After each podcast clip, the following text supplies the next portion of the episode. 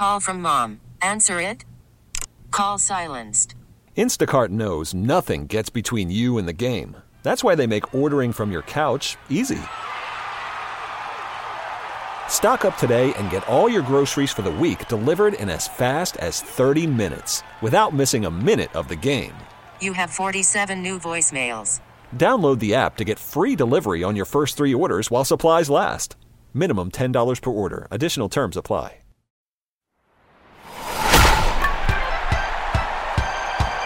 Welcome to America's Best Baseball Podcast. We take you behind the scenes in and around Major League Baseball with former big league manager Kevin Kennedy and veteran baseball broadcaster Rich Herrera. This is the only weekly podcast hosted by someone like Kennedy who played, coached, and managed in pro ball. So we can take you into the manager's office for a real insider's view of baseball, alongside a veteran baseball broadcaster like Herrera who has covered the game from coast to coast. So let's talk some baseball with your hosts. Here they are the skipper Kevin Kennedy and Rich Herrera.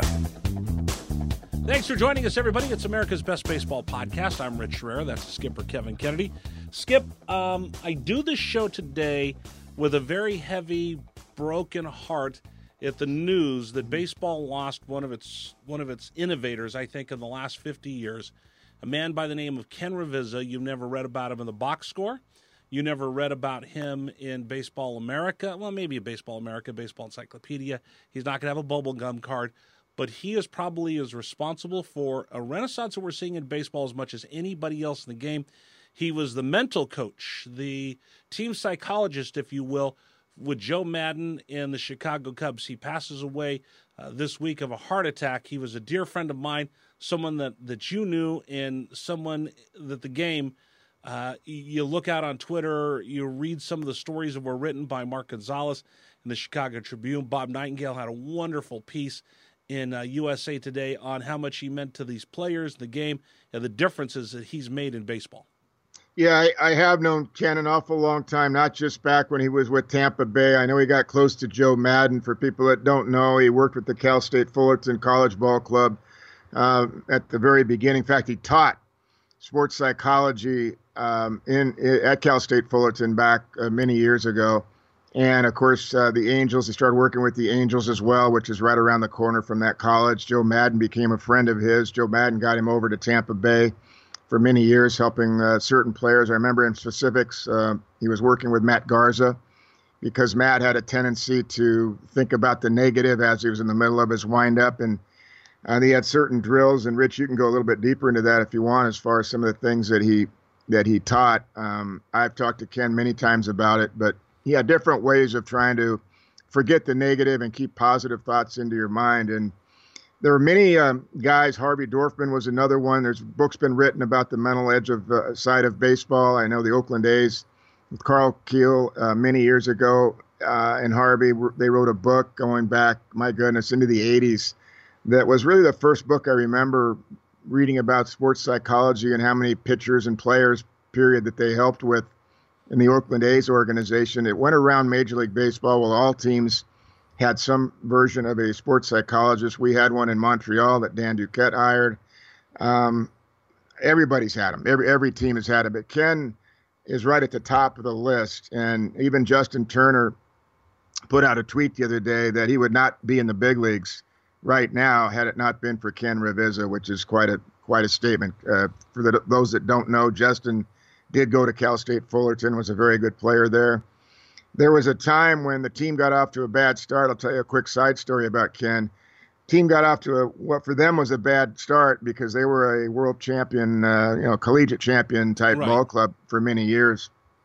And this particular season, they were off to a 15 and 16 start and a lot of the guys uh, had some negative thoughts going on, you know, worrying about things and thinking about the negatives while they're at the home at home plate or as a pitcher trying to make a delivery. You made a bad pitch and you, you can't get that out of your mind. And Ken put a, uh, a I guess a mock a, a, mock toilet in the uh, right, in, right. in the in the dugout. And bottom line is that he wanted the guys after a bad pitch or a bad at bat or a bad inning was to flush that out of your mind, turn the page, and start new on the very next at bat or the very next pitch. And I thought that was a, a pretty good way to uh, get a not only a mental picture of it, but a physical picture of of hey, flush it, flush it away. You know, let it roll down your back. Forget about it. Turn the page. Easier said than done. But I thought that was a, a really cool story. And then they, from that point on, once he did that, I think the team went something like 31 and five after that. So, is there something to that from a guy that played this game and really struggled at times after leading you know, the PCAA and hitting one year at, at San Diego State, and then my that was my junior year, and my senior year finishing second. And, and for a guy that went from rookie ball for three weeks after I got signed, jumped A ball, went to double A, and all of a sudden became a 220 hitter. That particular year, anyway, my first year signing as a pro, I can tell you, it's a very mental game. It's a very mental game because all of a sudden, because I went to double A after doing well in rookie ball, and I got off to a bad start. My first 40 some odd at bats in double A, I think I was, I went two for four in my first game. And after that, I went two for 38, Rich. Mm. And I thought, I called home. I said, I don't think I can play. All of a sudden, you had all these negatives. You're going, my God, these guys are double A. I jumped two levels. Even though I was a college guy out of San Diego State that led the division in hitting, I, I was always a good catcher, but I was a pretty good hitter too. I, I couldn't believe it. I couldn't believe I I wasn't hitting double A pitching, and I started doubting myself. And, and that reminds me of the Mickey Mantle story. Mickey, when he was playing in the minor leagues, called his dad Mutt and said, "Dad, I don't think I could play." Mutt said, "I'll be right there." Mutt showed up from Commerce, Oklahoma, walked in, grabbed Mickey's suitcase, started throwing all the stuff in there. And he goes, Dad, Dad, Dad, what are you doing? He goes, I didn't raise no quitter. Come on, you're going to come work in the, in the mines with me. Yeah. If you can't hack it. And that's the thing that got Mickey past. He goes, No, I don't want to go work in the mines like you and and everybody that uh, that came before us, and and that's what snapped him out of his out of his scuffling. Yeah, I read that story. It's a great story, and I'll tell you a quick one. Orel Hershiser in Double A, San Antonio, playing for Ducky LeJohn.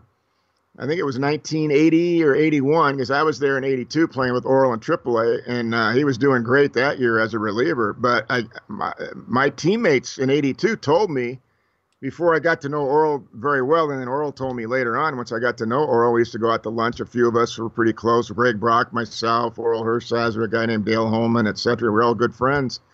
And we also used to hang out together and go to lunch together on the road, etc. And Orel admitted it. He goes, yeah, I quit in double A. I quit.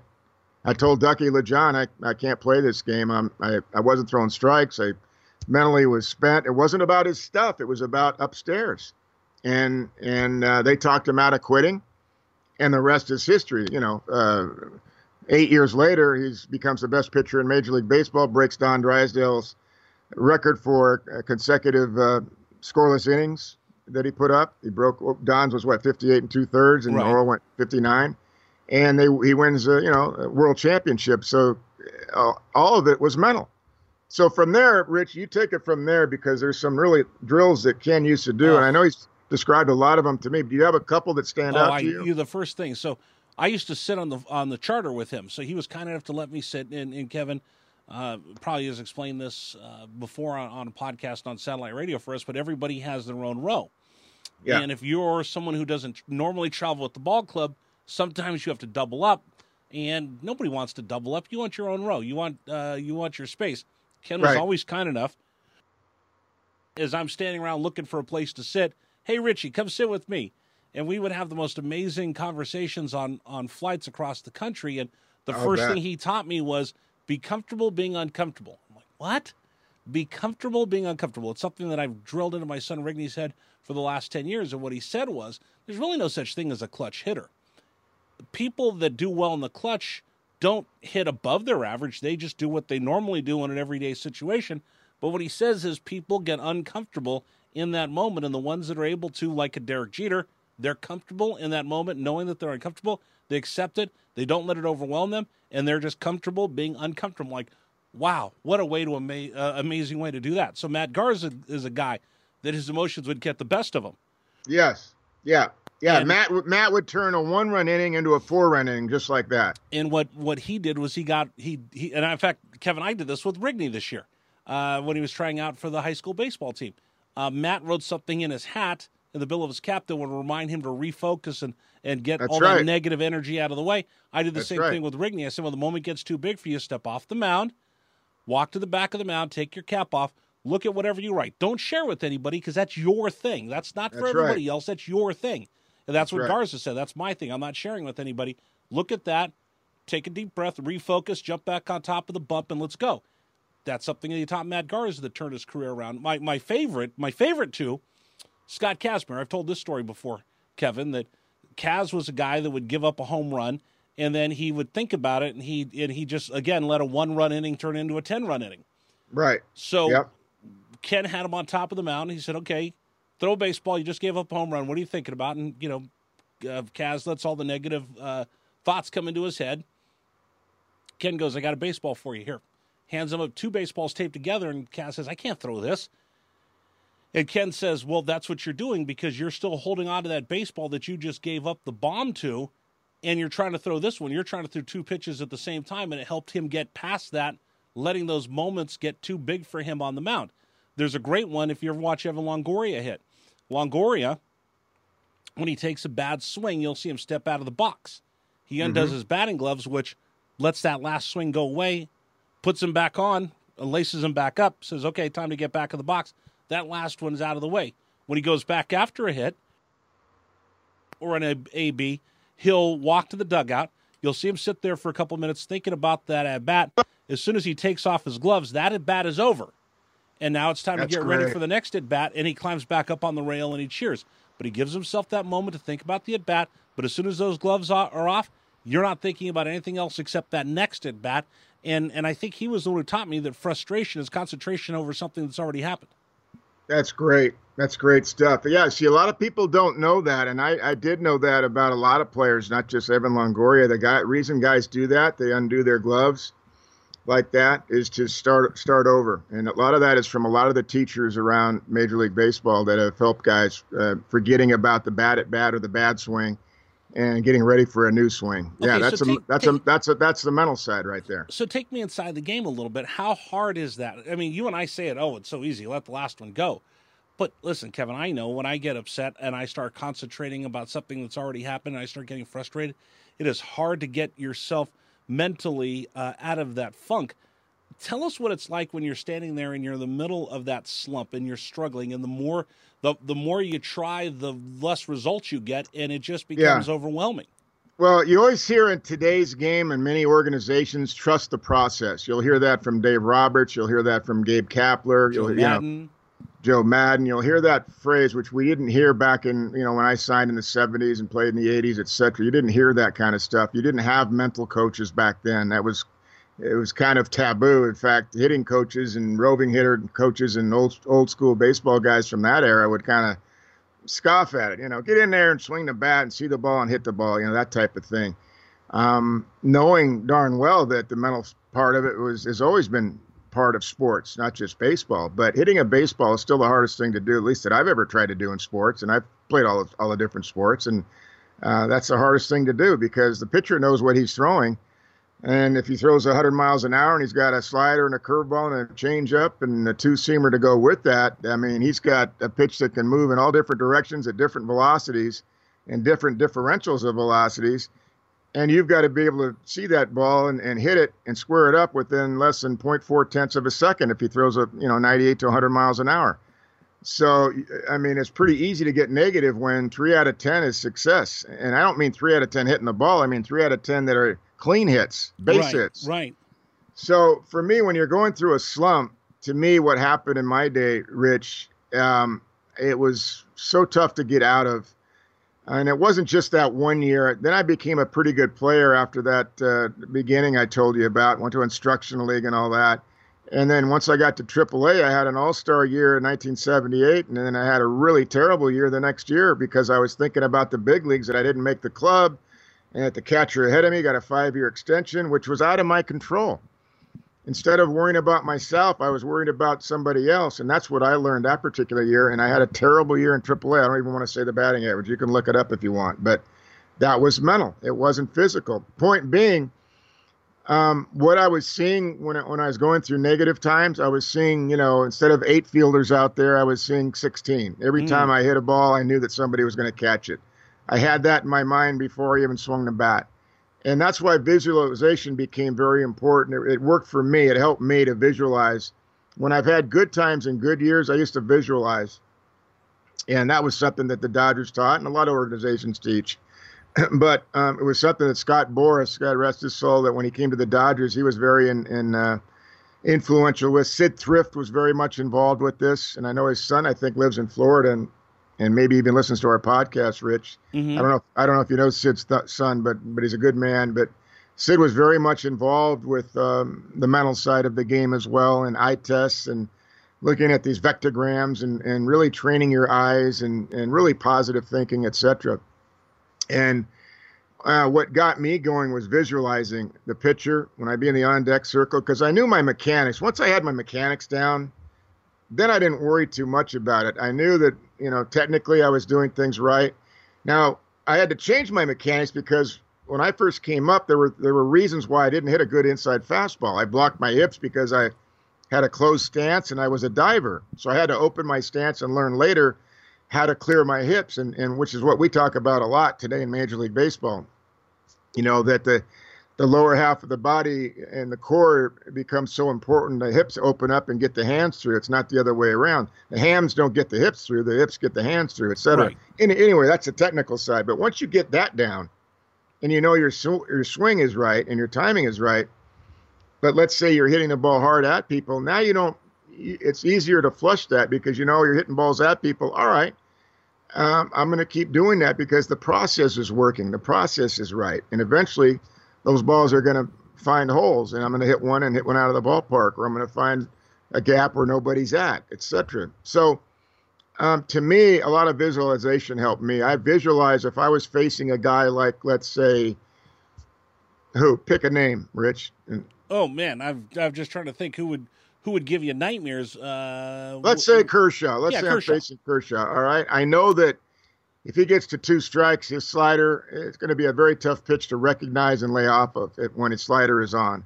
His curveball I'm going to eliminate because he throws it 10% of the time and it's not the percentages aren't there with you to look for it. So you're going to look fastball first pitch up, which is why historically Clayton has had some decent numbers against him on first pitch fastballs. when, If- you, if when you sit there and you get ready to ambush him, especially if he wants to go belt Right. high.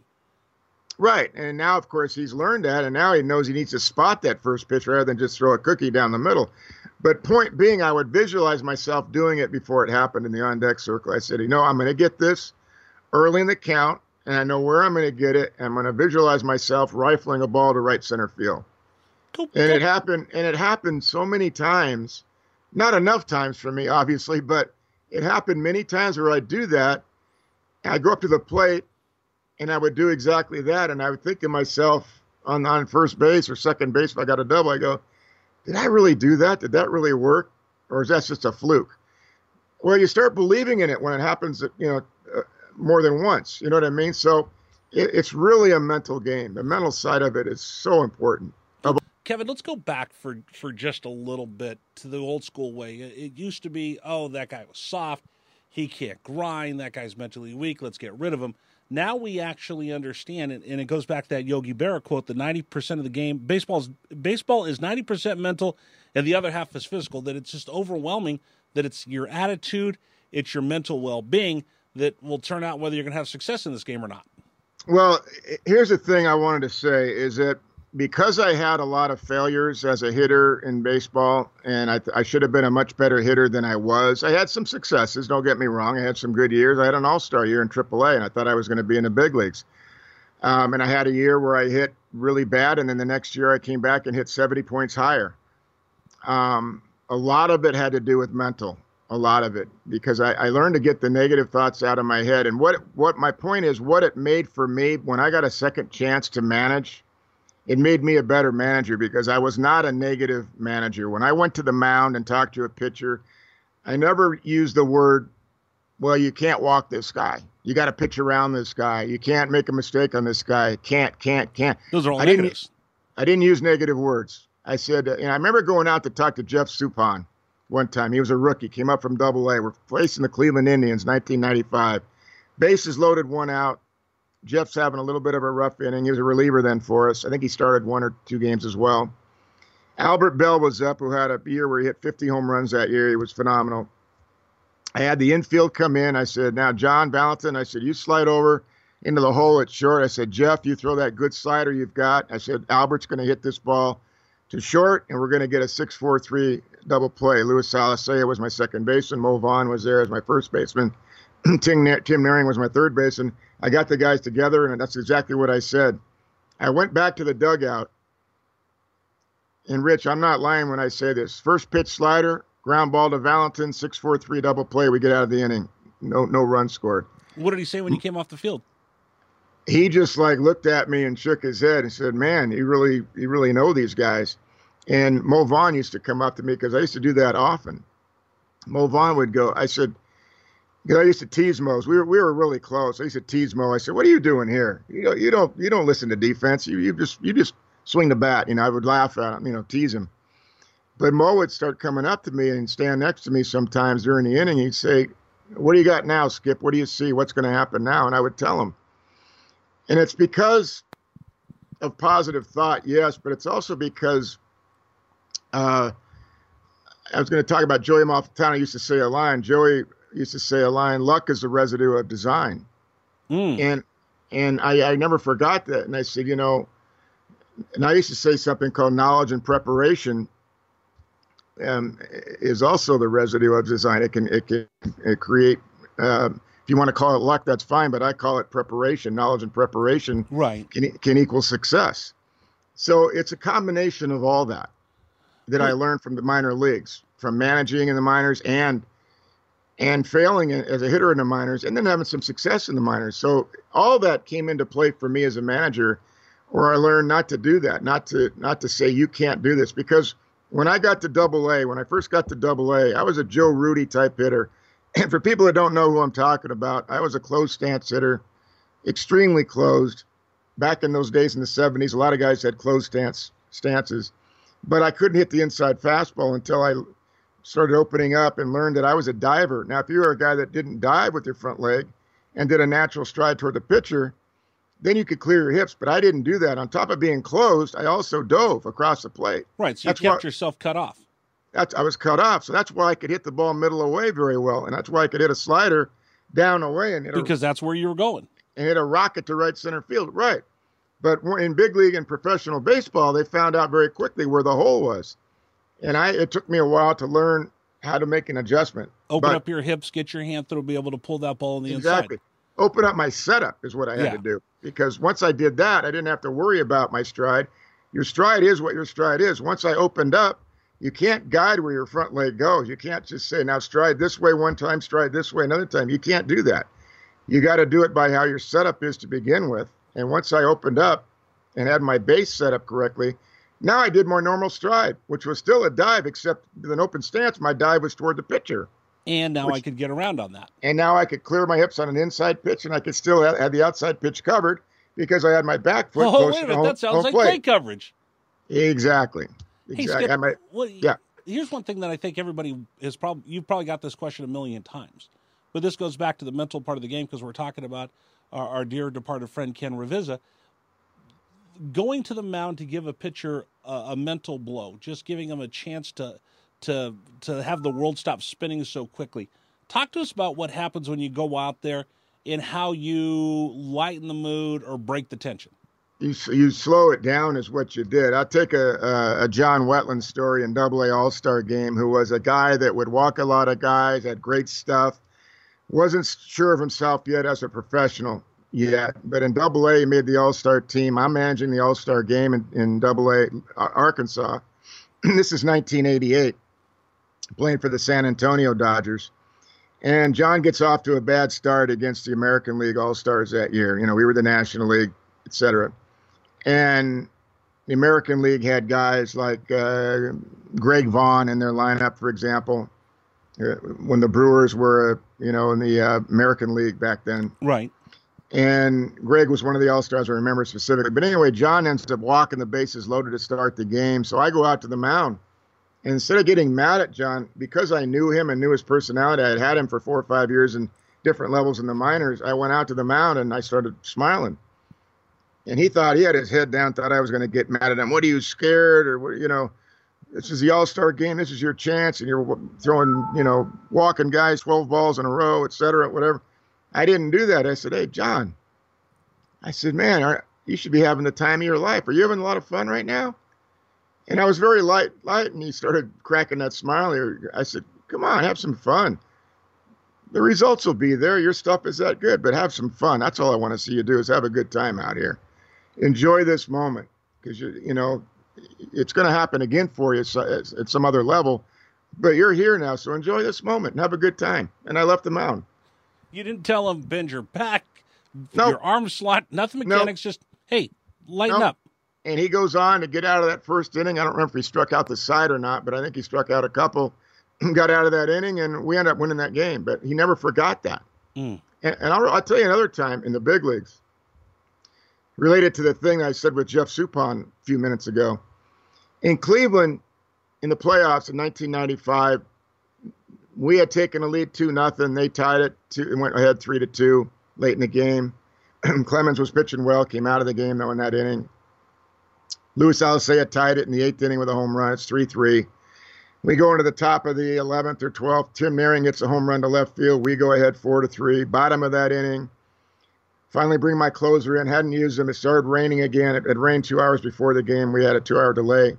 Rick Aguilera slips on the mound warming up, tore his hamstring. Didn't realize it. Still had him in the game. He hangs a split to Albert Belle. He ties the game with a home run to left center field. Anyway, bottom line, Aguilera had to come out of the game. Right. Game go, game goes on a couple more innings. The Next inning is uh, Zane Smith, who was a sinker ball pitcher. He was my last pitcher really on the on the staff, near the end of his career. They had loaded the bases with one out, and up comes Eddie Murray, and Zane's in the bullpen. I forget who was pitching in that 12th inning or whatever it was, but um, I looked at the stats, and this is where I did believe in analytics. I looked at the numbers, and batting right-handed, against uh, Zane Smith. Eddie Murray was like in his career was one for 23 with 17 groundouts. So I looked at that and I said, all right, we're going to turn Eddie around and we're going to get a ground ball. Zane was a sinker ball pitcher as it was. I went to the mound, very calm and cool, collected, got everybody together. Tim Naehring, John Valentin, Luis Alicea, Mo Vaughn, Zane Smith, my catcher, Mike McFarland. I said, hey, guys, here's what's going to happen. Zane, you're going to throw that good sinker on the outside corner. Eddie's going to roll over. I said, the left side. I said, Tim, we're going to play the infield in. I said, Tim, to Naehring, I said, he's coming your way, though. I said, so we're going to go home to first for the double play. Going to be three outs, and we're going to get another at bat in the top of the 13th inning. Guess what happened? Like you read it? to a T. I'm not kidding when I make this up. You can go back and look it up on Google or YouTube or whatever you want. And and that's exactly what I said to him. And I went back and it happened. And and Mo Vaughn told me later, you know, the next year and different times, and Valentin would say it too. He goes, "You, I don't know how you do it." He said, "But you would say stuff and it would happen." And he goes, "How do you do that? You have, you know, this mental telepathy. How do you ESP, whatever." ESP. I said, I said, Mo, I said, first of all, I wanted to put positive thoughts and have you guys prepared for the situation. And it was my job to do that. It was not my job to get mad and panic and say, gosh darn it, we walked two guys in that inning. You got to throw strikes here. No, it was my job. It was my job to lead the best I could with the knowledge I had, the preparation that I had, knowing the hitter, knowing the, the uh, pitcher, and also knowing the stats, a little bit of analytics as well. All of that, the eye test, the preparation I had, the knowledge of my guys, I knew what they were capable of, and I knew what Zane was capable of. And I said, that's why that happened. Wow. And I said, I knew what the odds were with Eddie hitting a rolling over a ground ball. So I, I put all that together. And you mentally, you you you kind of you thought through it. You you mentally pictured yeah. in your head. And I put a mental picture in your guy's head. That's what I did on purpose. Wow. I wanted I wanted you guys to see what I was seeing. You're but a heck I of a storyteller, Skip. I said it wasn't mental telepathy or ESP, it was preparation. It was mm. and that's where experience comes in. If you've never managed before, never been in that situation, you couldn't do that. But only because I had experience managing so many different levels, so many different places. That's why the better managers are, to me are guys that have experience because they've already they've already seen that situation Wow. as a man as a manager. That's awesome. And you know what? Um, and, and I look at the way the game is now, and again, I'm going to credit my, my dear friend Ken Ravizza for changing the attitude and opening up this whole new part of our game. And so, Skip, do you mind? I want to share a story with you. I want you to I want you to share it. All Go right, ahead. everybody else. So, I've shared it. I've talked enough now. I've you know, All right. as we do these shows, that just came to mind, and it's really important to tell that. I'm not patting myself on no, the back. no, no. I love these stories. It's it's a, these are true stories that are worth sharing because with with the knowledge, preparation, positive thinking, Right. being prepared, using a little bit of analytics as well. yeah. Going, God, that's a good matchup. Let's do it. Not just, hey, he hits this against lefties, 171. It wasn't that. It said he actually had 17 ground balls lifetime against Zane Smith, and he was one for 23. and it was it set itself up perfectly. So I brought him in because if they score, the game's over. But I thought my our best chance to play another inning and advance this game was exactly that to bring him in and play the infield in, and, And- that's exactly what happened. and And, the ball, by the way, Yes. not hit hard enough. Had we played back for a double play, it was not hit hard enough to turn two going around the horn. Well, that that's the perfect part of visualization. You visualized it, and they did as well. Exactly. All right, so let me tell you the story real quick, and, and this is a Ken Ravizza story. So you and I have been fortunate, Skip. I mean, uh, in your broad, in your in your playing career, in your coaching career, and then your broadcasting career, you've had more good times than bad times. But there's every once in a while where you know you scuffle a little bit, right? Absolutely. You bet. uh, myself included. I've been so fortunate in my broadcasting career. I've worked at some of the best radio stations. I've worked in baseball for 20 years, and I really, really, really consider myself to be blessed uh, to have the the broadcasting career that I've had. But there's also been some downs, and and you and I, and you, know this. So I'm not sharing anything with you, but I'll share with everybody else because this is my Ken Ravizza story that I share with more people than anything else. Is um, there was a time where I was working for CBS. My our station got sold, so I got laid off, and I was struggling to try to find a full time job. So I'm working a bunch of part time jobs to make ends meet, and I'm you know barely skating by, and I'm just not feeling good because I'm not getting telephone calls back. I'm auditioning and I'm not getting jobs, and I'm just I'm just starting to panic. Right. And, and I and I start feeling uh, down, and it just kind of goes. Uh, it, it kind of like you said when you went, you know, two for thirty-eight. You start feeling it, and you start pressing. Now Right. I'm really pressing, and I'm really feeling awful. Like, oh my gosh, I'm never going to find a job again. What am I going to do? How am I going to take care of my family? And I started to get really depressed. So I said, you know what? There's one guy I got to talk to. So I reached out to Ken Ravizza, and I said, Ken, I'm I'm just not feeling it right now. I just I'm struggling mentally. I'm struggling physically. Things just aren't going well for me right now. And I said, I, I don't think I, I my my career's in the toilet. I don't know what I'm going to do. And he goes, What? And I said, Ken, I, I just he goes, I just heard you with Kevin Kennedy yesterday on Sirius XM on Sunday afternoon. I said, Yeah, but you know, I, I can't find a full time job. And he goes, Stop. And he goes, Let me tell you something. He goes, Do you think there's anybody out there in the world that wishes they were Rich Herrera? And I said, No, nobody wants to be me. And he goes, Are you sure about that? And I said, He goes, Do you think there's some kid in Iowa that's wanting to break into broadcasting that just heard you yesterday working with, with Kevin on XM? And you and I had done that. Remember we did those Sunday Yeah. shows? Yeah, we sure did. And Yep. he said, Don't you think there's somebody out there that wishes they could trade places with you right now because you have achieved so much and you're on Sirius XM? That's a great way to put it. Absolutely. like, uh, Ken, I never thought about that. He goes, You're worried about what's above you instead of appreciating what you have and realizing there are people that look up to you. And I said, I, Wow, I, I never thought great. about that. And he goes, Listen, today's going to be, t- you're having a pretty crappy day. I said, Yep. He goes, Make it the best crappy day you can because tomorrow's going to be a different day. It might be crappy, but tomorrow's always going to be different. If that's a crappy day, you make that the best crappy day because there's something around the corner that's going to come for you. That's like, great. Oh Wow. my god! It, it just put my mindset, and so whenever I have a bad day, I'm like, I think it can. I'm like, I know the best crappy day I can, and I've actually given that advice to people that have struggled to find work and have, have had challenges in their life, and it is something that, um, I am grateful to that man for sharing that with me. That's a great story, Rich. That is really, and it's so true. It Yeah. absolutely is true because he's right. There are a lot of people that wish they were you, wish they were did have the career you've had so far, and you've got a long ways to go as well.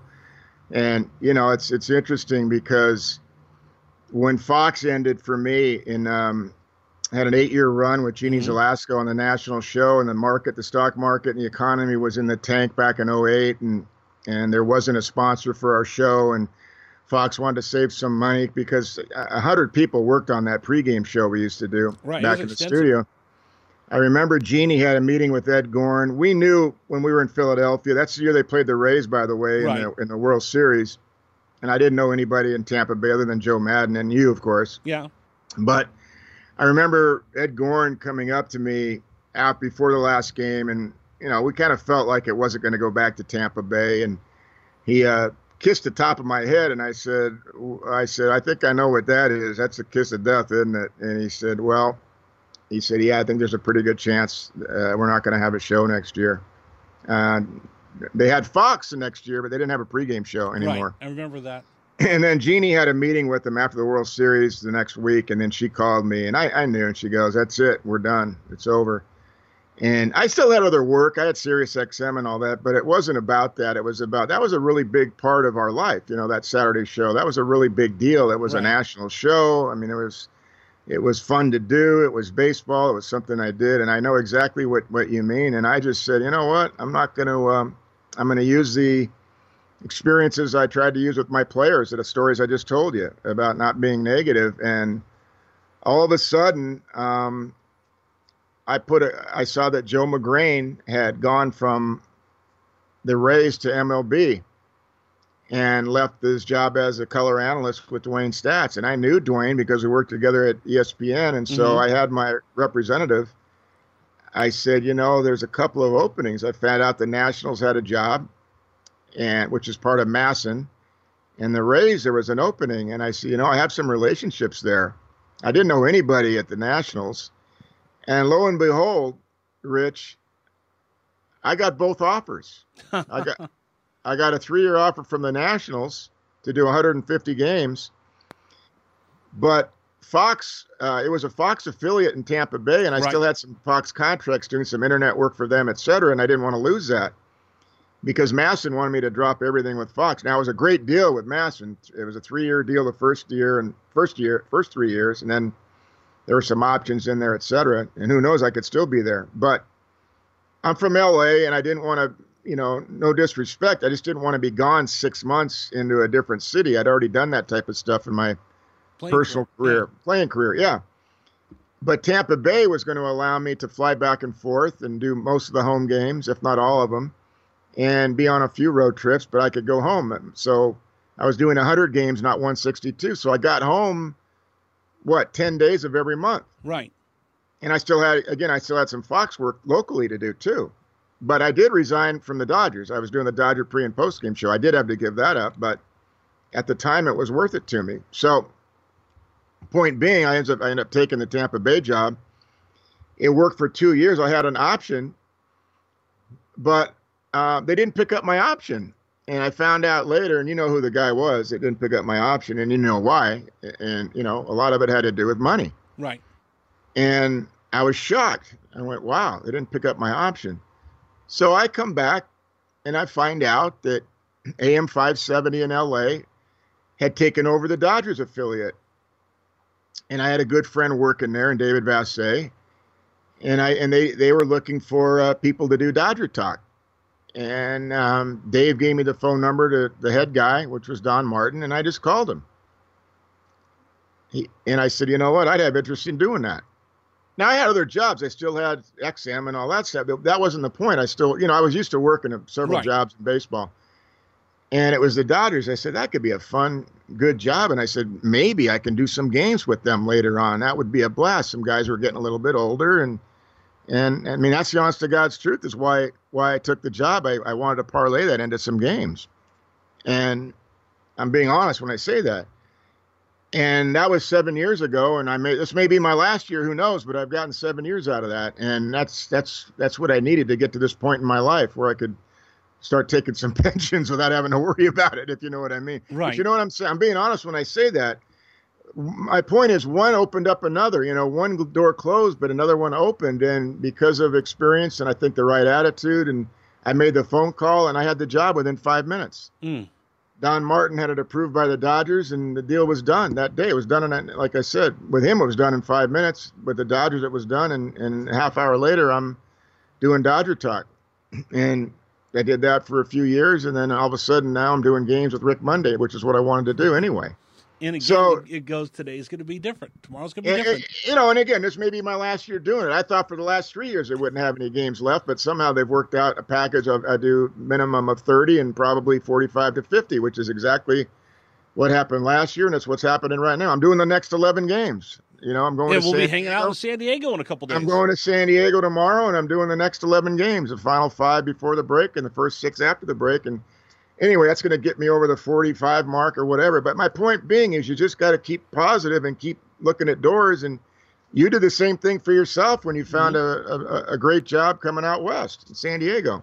So And- for people out there listening and thinking life is over and one job that you've had forever, a comfort level is there. It's almost like you said earlier, how we started this show. What'd you say in the seventh inning that Ken used to say to you? It's it's the uncomfort. be comfortable being uncomfortable. It's being comfortable, being uncomfortable. Yes. Yeah, well, that's what you are. You're uncomfortable when you lose that because you don't know what the future is going to be. But I think if you have the right attitude and you have the right experience, of course, um, and you keep striving and, and, and not quitting and keep looking, that another door will open for you. Another door is You going to open. And that's what happened to you, and that's what happened to me. Absolutely. All right. And That's hopefully good. it happens to everybody out there. Exactly. That's going to do it for our podcast for this week. We appreciate you joining us. And again, our thoughts and prayers go out to the Ravizza family, and we thank Ken for his friendship and all that he's lent to our game. Uh, that's the skipper, Kevin Kennedy. You can reach him on Twitter, Kevin Kennedy MLB. I am RBI Rich. We thank you for joining us on America's Best Baseball Podcast. Thanks for joining us for America's Best Baseball Podcast. Our podcast was produced by Braden Suppernant. Find us on Facebook at America's Best Baseball Podcast. You can find Kevin at Kevin Kennedy MLB on Twitter, and you can find Rich on Twitter at RBI Rich. This episode is brought to you by Progressive Insurance. Whether you love true crime or comedy, celebrity interviews or news, you call the shots on what's in your podcast queue. And guess what? Now you can call them on your auto insurance too with the Name Your Price tool from Progressive. It works just the way it sounds. You tell Progressive how much you want to pay for car insurance, and they'll show you coverage options that fit your budget. Get your quote today at progressive.com to join the over 28 million drivers who trust Progressive. Progressive Casualty Insurance Company and Affiliates. Price and coverage match limited by state law.